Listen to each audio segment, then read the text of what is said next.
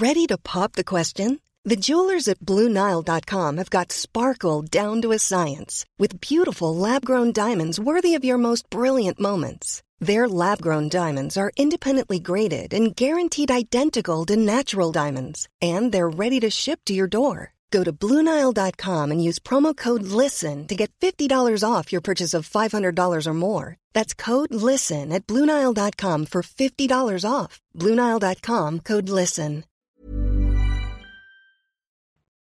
Hi, everyone, and welcome to Devraga Personal Finance, episode 77. And in this episode, we'll discuss the term PE ratio, or price to earnings ratio, and we'll also go into the detail about some subtopics.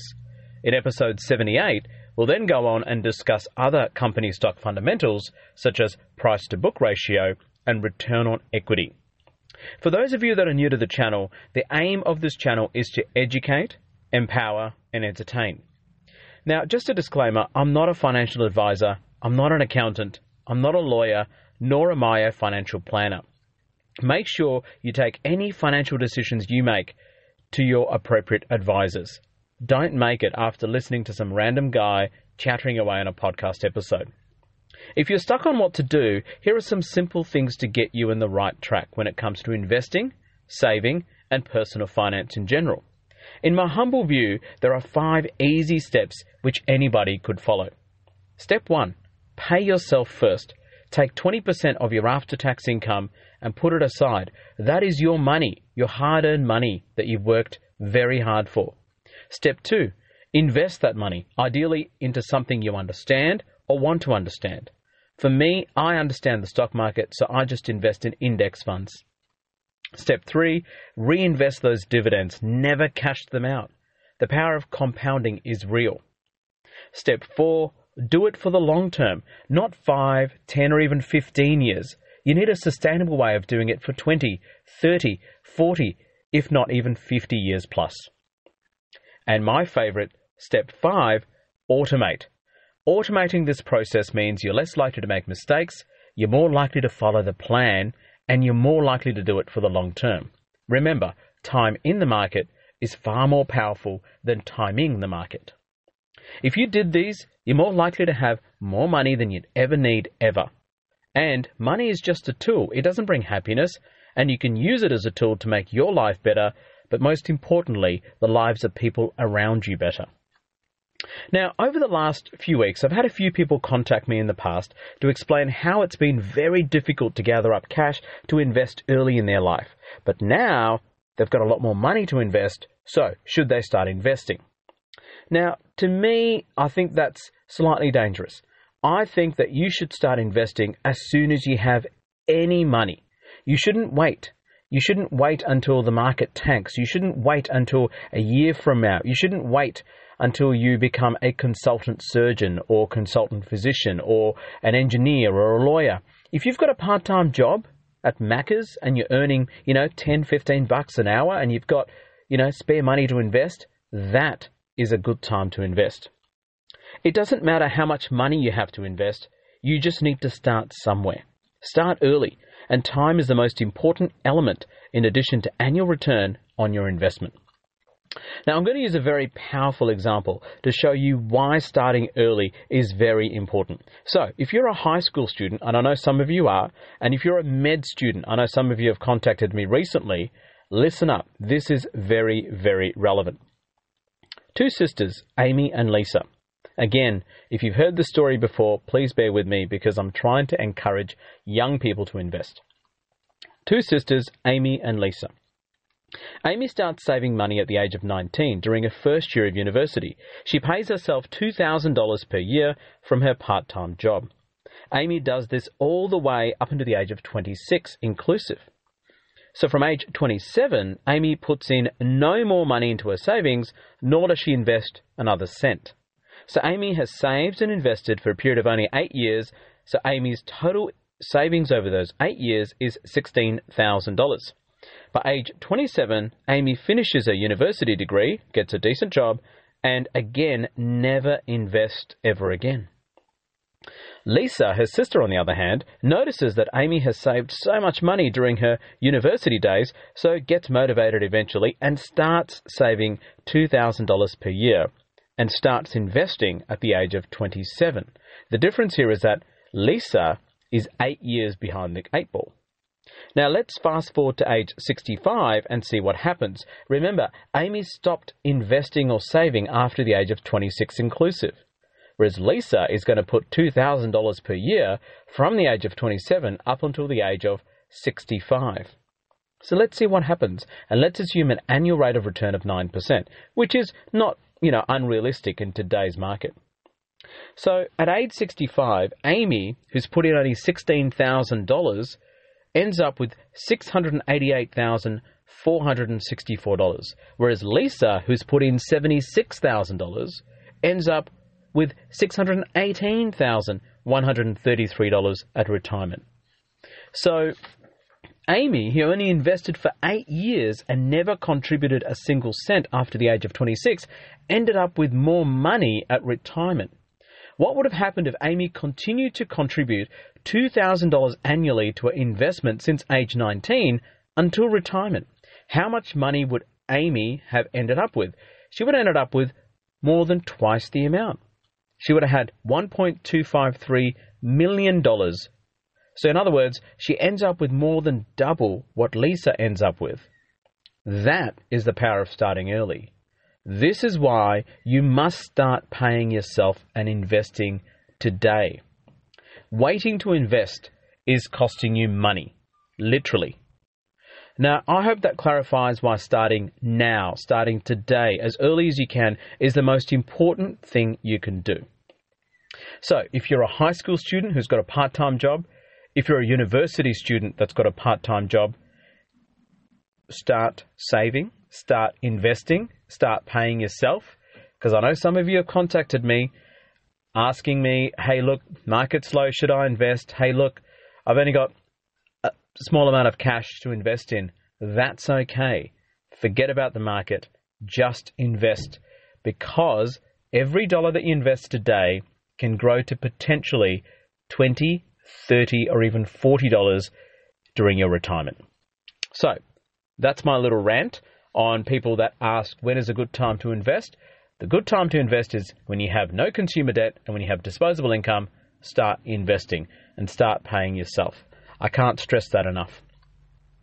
Now, to the main topic what is the price to earnings ratio or price multiple? That's the other way of also saying it, or the PE ratio. And why is it important um, taking into account a company's PE ratio considered part of the fundamental analysis process before buying a company's stock?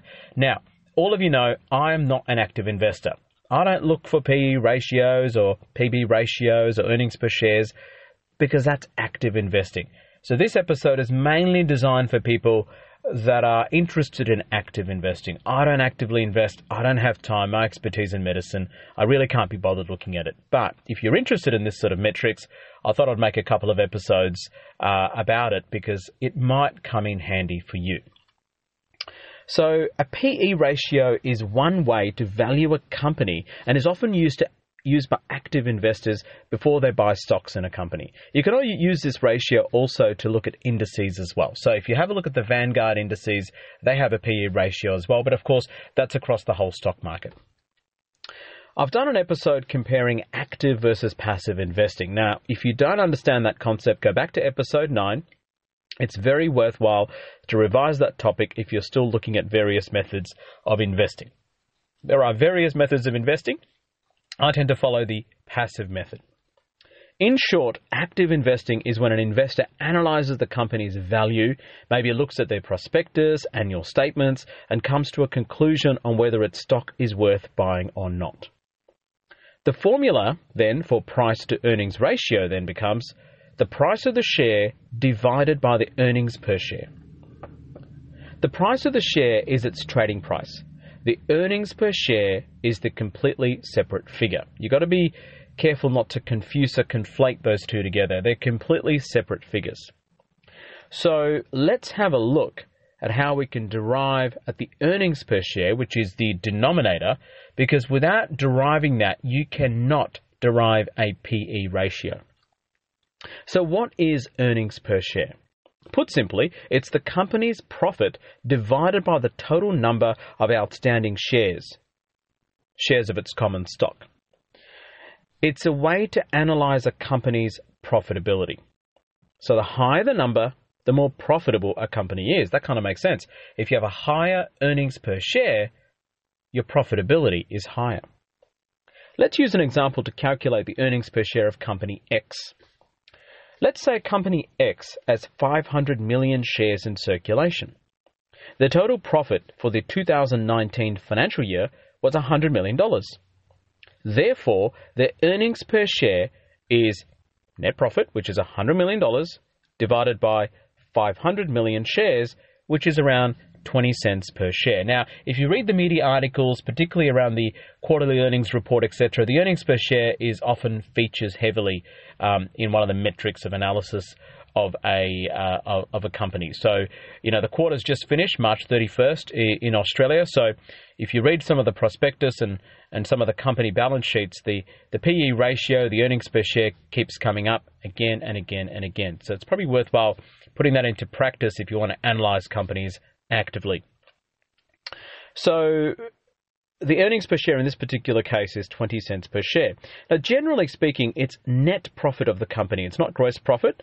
Um, to be more strict, it's actually net profit uh, after dividends have been taken out. So technically, the formula then becomes net profit minus dividends divided by the common outstanding shares, which is usually at the end of the financial year or end of the quarter, etc. Okay, that is called earnings per share, but more specifically, that is called basic EPS or basic earnings per share. Now, what is diluted earnings per share? Well, diluted earnings per share is if the company's capital comes from common shares, which you and I can buy, warrants, options, and I've talked about this previously in my derivatives episode. If all of these were exercised all at once, then it could actually mean the circulating number of shares becomes diluted. There's more shares. Therefore, there is more shares hanging around, and this is the dilution effect, which means the earnings per share can be reduced. Now, when all of these diluted shares are also taken into account when calculating earnings per share, this is called diluted earnings per share. So let's use a previous example that we used and calculate the diluted earnings per share for company X. So we calculate earnings per share to be about 20 cents, which is the basic EPS. But let's now assume there is an additional 50 million shares which could be available if all of the obligations are exercised warrants, options, etc. So the total share pool now becomes 500 million plus 50 million, so 550 million. Therefore, earnings per share then becomes a 100 million, the same profit, divided by not 500 million shares, but now it's 550 million shares. So therefore, the earnings per share, which is diluted, is 18 cents. So can you see how the diluted EPS is now less than the basic EPS? So that means that earnings per share can be manipulated, could it not? Now, we've learned that if a company has a high earnings per share, that's generally a good thing. But looking at earnings per share alone is not going to be all or end all because it can be manipulated. So let's use some examples how EPS can be affected and can be manipulated by some companies, particularly if they're trying to get more capital out of you, the potential investor. So, Company X is owned by its parent company, Company A. Company A notices that Company X is sitting on prime land, so they transfer the manufacturing plant to another location and sell the land associated with Company X. This nets them about $50 million in addition to the $100 million profit that they've made. So for that year, their profit now becomes $150 million. Therefore, the new EPS becomes 150 million divided by 500 million. Now, I'm not calculating the diluted EPS here, I'm calculating the basic EPS. So, therefore, now the earnings per share becomes 30 cents. Notice how the EPS jumps from 20 cents before to 30 cents because the company has sold off its prime land, which is worth $50 million, which then gets added onto the profit, which now becomes $150 million from the original 100 million. So, this is how earnings per share can be manipulated. But company X or company A with the parent company can't replicate this every year. They can't keep selling prime land. They don't have prime land associated with all of their subsidiaries. So this is called EPS excluding extraordinary items. In other words, if um, company X, for example, uh, plant equipment had a major fault, it reduces its ability to manufacture the items, which reduces its profit for that year, and this creates an artificially lower profit, which therefore means earnings per share suffers and it's lower.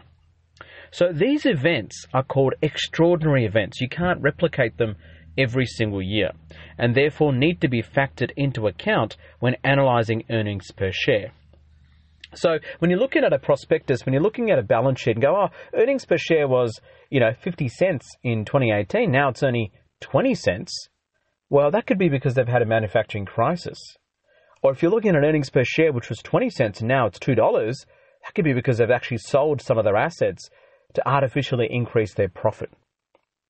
So these events are called extraordinary events, and you need to be careful about how you interpret EPS. Now, what happens to companies that reduce the number of outlets, for example, but continue to operate? How will earnings per share be affected? That's called EPS from ongoing operations. So let's use an example McDonald's.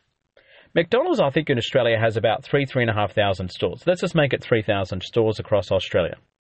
Let's say they decide to close about 500 stores this year because those stores were operating at a loss. Before they closed 500 stores, let's say their EPS was $1.50. The person who wants to buy McDonald's stock, we want to know what their EPS is going to be with their ongoing operations. That is, what will the EPS be with stores being only 2,500, not 3,000?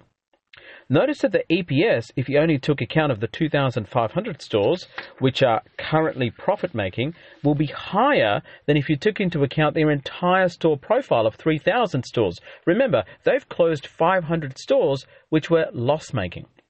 So, in essence, the EPS may look better now after closure of stores when compared to just before stores were closed. So, the moral here is you need to look at before and after operations have been changed. This is likely buried in their annual performance report somewhere. So, again, an example of how EPS can be distorted. So, can investors access the EPS? If I was an investor, can I have a piece of the pie? Can I have a bit of the earnings per share? Well, yes, if the company pays out dividends. And this is why dividends are really important, in my view, but not the only important thing to look for in a company prior to investing. During shareholder meetings and board of directors meetings, the company makes a decision based on how much of the earnings per share they're willing to give to the investors as dividends. So the example I used before with company X earning 20 cents per share, they may choose to give out a dividend of 2 cents per share out of the 20 cents per share earnings.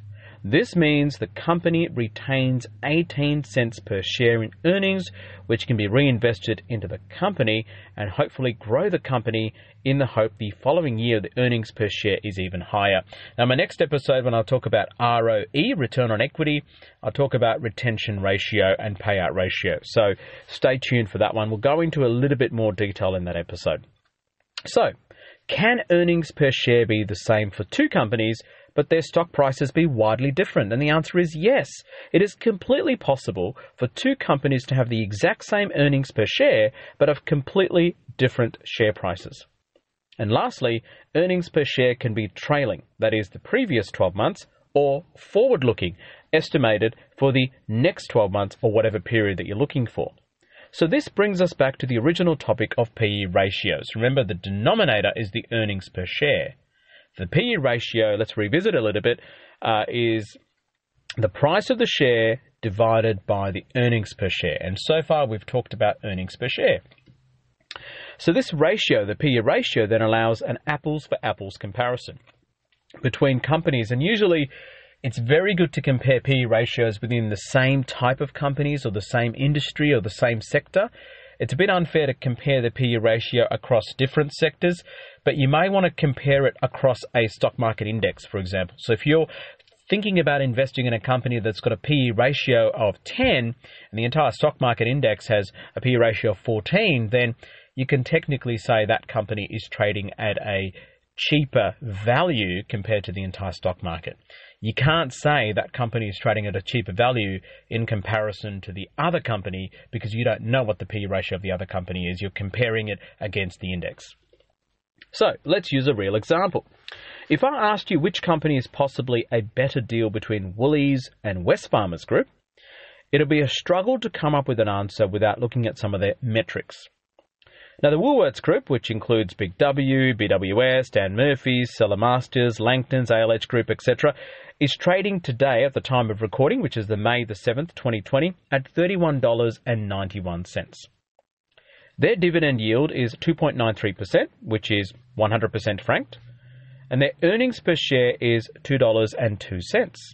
So their PE ratio is $31.91 divided by $2.02, which is around 17.38. That's their PE ratio. Now let's compare that to the Wesfarmers Group, which owns Bunnings, Coles, Kmart, Target, Catch.com.au, Officeworks, Geeks2U, various chemical companies, industrial safety companies, Flybuys. I mean, the list goes on, and these are big, big corporations in Australia.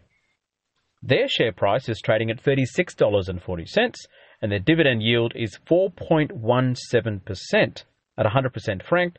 The EPS is $1.92, and therefore their PE ratio is 19. So if you think Woolies and Wesfarmers, or Woolworths Group and Wesfarmers, sorry, is similar sort of retail companies, their PE ratio, you can say that Wesfarmers is trading at a higher PE ratio compared to Woolies Corporation. Now, these PE ratio can change depending on the quarter, depending on the year. So if you have a look at earnings per share during the COVID 19 crisis, I mean, it's going to tumble. So, you know, retrospectively, you can say, well, this is a great time to buy things because things are on the cheap. Now, is a PE ratio worth it by itself? And the answer is not really. Sometimes a trend is far more important. Let's use an example. Woolworths PE ratio in July 2019 was around 22.5. Wesfarmers PE ratio in July 2019 was around 23.05. So if I was analyzing the stock, I could potentially say both of these companies are now trading at a lower price what their real value is. Now, remember, this is not constituting financial advice. I'm not asking you to go and buy Woolworths shares or Wesfarmers shares, but you can see how the PE ratio comparison over 12 months can be very useful.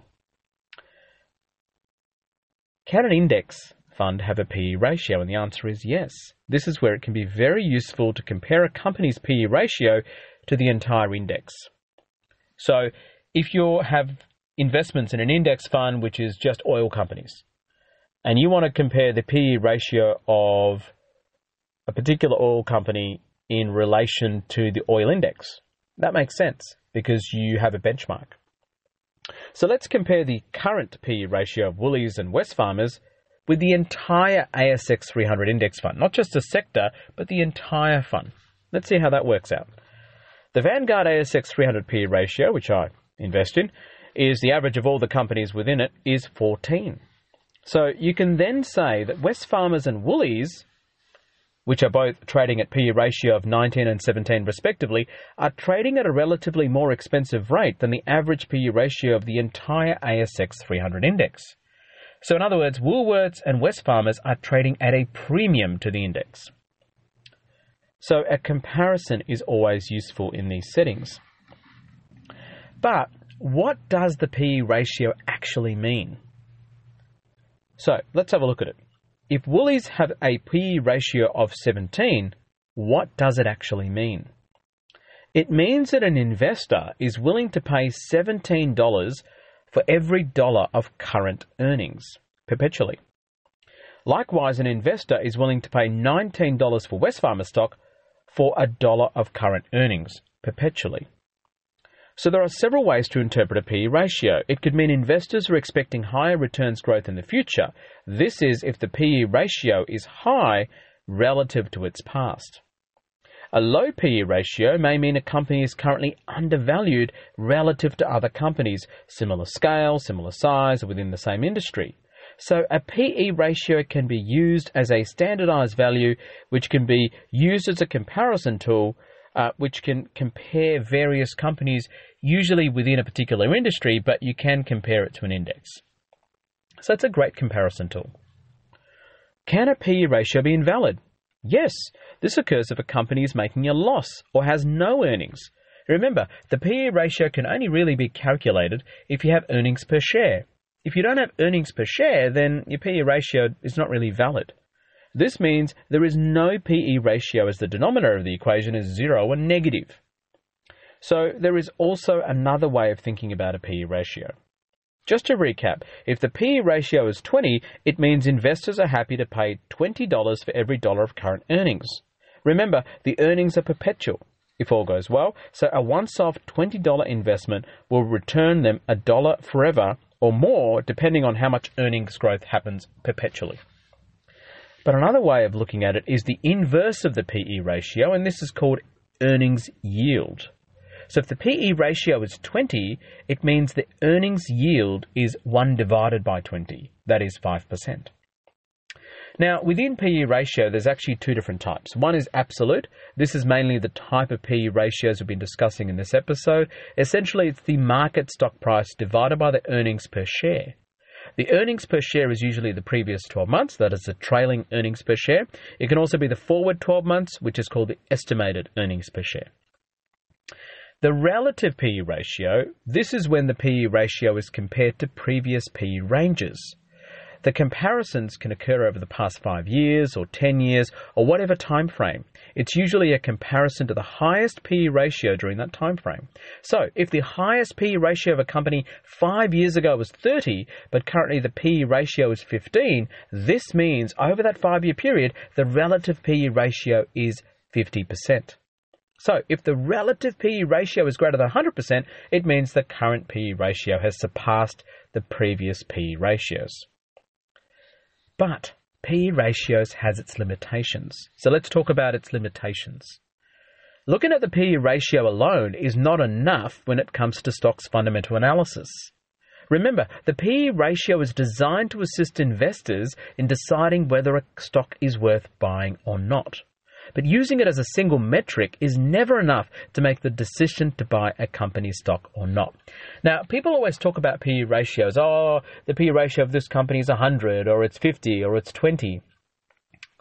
That alone should not dictate your, you know, uh, decision making in terms of buying that company stock or not.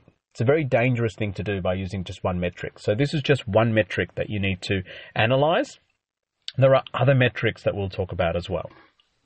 Let's use an example. If a company is a technology company, for example, and is new to the scene, there is not they're not going to be making much profit until some years down the track. Tesla hasn't really made a profit until recently. Their PE ratio was non existent or even negative. But that doesn't mean the company wasn't valuable. That doesn't mean investors were not bullish on it for several years.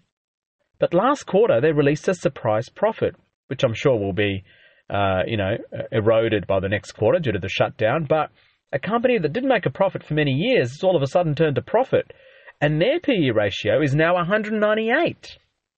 That is an incredibly high PE ratio. To compare this to the current PE ratio of the S&P 500 in America, which is 21. So Tesla is trading at 9.5 times what the entire S&P 500 index is trading at. So looking at PE ratio alone is not good enough when it comes to stock fundamental analysis.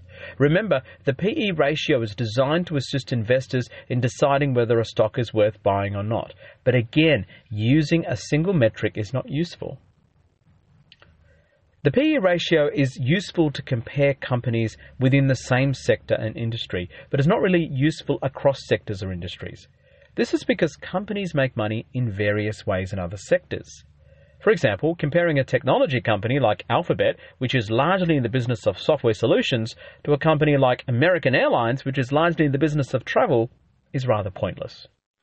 So the PE ratio itself, and I stress this, does not take into account debt.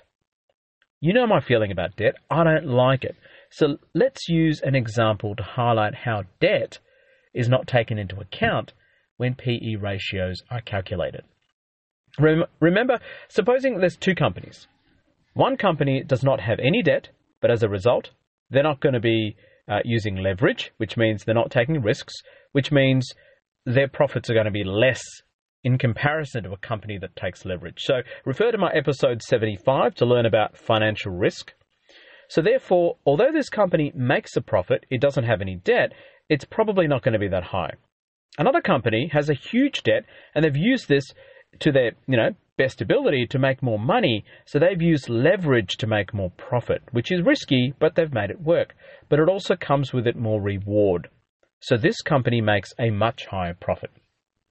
Therefore, the company that is in debt is making huge profits and will have a artificially higher PE ratio when compared to the company which doesn't have any debt and still makes a profit, albeit a lower one.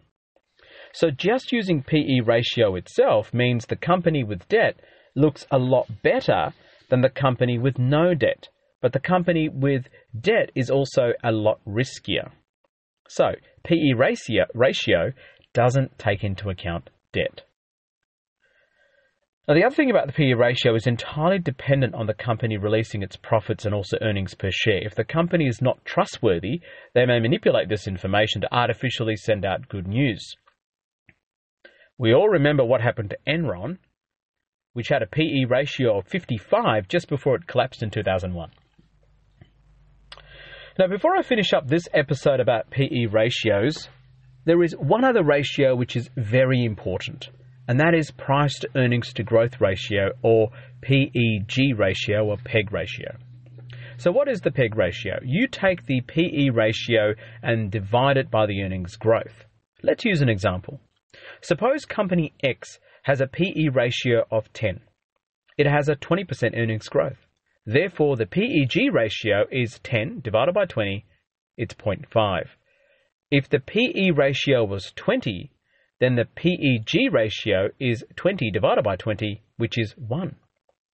Therefore, the higher the earnings growth, the lower the PEG ratio. This is a good thing. And the lower the PEG ratio, the more undervalued a company potentially is. And here are some basic numbers that you probably want to look at. If the PEG ratio is less than 1, it's an undervalued company. If the PEG ratio is 1 or PEG ratio is 1, it's a fair valued company. And if the PEG ratio is greater than 1, it generally means it's an overvalued company. Now let's look at some of the values of a real life index, such as the Vanguard ASX 300. The number of holdings it has is 313. Now, notice it actually holds more than 300 companies, and this is adjusted quarterly. The yield currently, as of the 7th of May, when this was recorded, is 5.4%. This is a high yield than its average of 4.1%. And this is likely because stocks have reduced in value. The index has fallen since its peak in Jan 2020. Remember, yield is a percentage of the share price. If the share price drops, your yield artificially rises. The PE ratio of the ASX 300 is 14. Compare this to the average ASX ratio being 15. November 1999, before the tech bubble, the average PE ratio was 23.2. Prior to the GFC, it was 15. And the lowest point in the GFC, March 2009, it was 8. January 2020, just prior to the COVID crisis, it was 20.05. So technically, you could say the Australian stocks are trading at their average of all time, but relatively lower than what they were trading at just five months ago. You can see how the PE ratio fluctuates over the number of years. So the PE ratio may decrease in the future. Uh, that doesn't really mean that it's a terrible, terrible time to invest. It just means that things may be cheaper than what they used to be. So it's a very, very relative number. You need to compare it to previous years and previous figures. The price to book ratio for the ASX 300 Vanguard is 1.6, and we'll talk about price to book ratio in the next episode. And the return to equity ratio, which we'll also touch on in the next episode, is 13.55%. So that's about it. In this episode, we've talked about PE ratios, earnings per shares, PEG ratios, and a lot more. So I think it's really important that you learn about ratios in general, the three basic ratios, which is price to earnings, earnings per share, price to earnings to growth ratio. And remembering, of course, all of this is only used if compared to benchmarks. So if you own stocks, did you buy them after doing fundamental stock analysis and looking back at their PE ratio? If not, go back and analyze now with the knowledge that you have and do some research and see if you paid too much or you got a bargain and take into account the earnings growth as well. In my next episode, as discussed, we'll discuss price to book ratio and return to equity ratio. So, thank you very much for listening, and thank you and shout out to all the people that have contacted me with their comments and questions. Um, like always, uh, sign up to the Dev Raga Personal Finance Facebook page where I'll put out some musings and articles and thoughts. Uh, and thank you very much for those that have liked and shared and also commented on those. Um, keep those questions coming. I like fielding questions mostly via Facebook. Uh, I know some of you are constantly asking questions, which is fantastic because which means it forces me to answer them. It forces me to learn as well. So from your questions, remember I'm also learning. So strangely, you're contributing to the uh, learning of me as well. So that's that's fantastic. Thank you very much for those that have suggested future topics. So there's more coming up uh, on that front. Remember, share this episode and the Devraga Personal Finance uh, channel uh, via uh, to family and friends um, via Castbox.fm app or Spotify or Google Podcast or directly via devraga.com. Um, and remember, always pay yourself first. Take 20% of your after tax income and put it aside and put it aside into an investment that you want to learn or have learned or know what you're talking about when it comes to investment. And next time you actively invest, and remember, I don't actively invest, but if you want to do it, I have nothing against it. Make sure you learn about PE ratio, earnings per share. And until next time, always stay safe. So thank you very much for listening. This is Dev Raga, Personal Finance, episode 77, and I'll see you in episode 78. Thank you.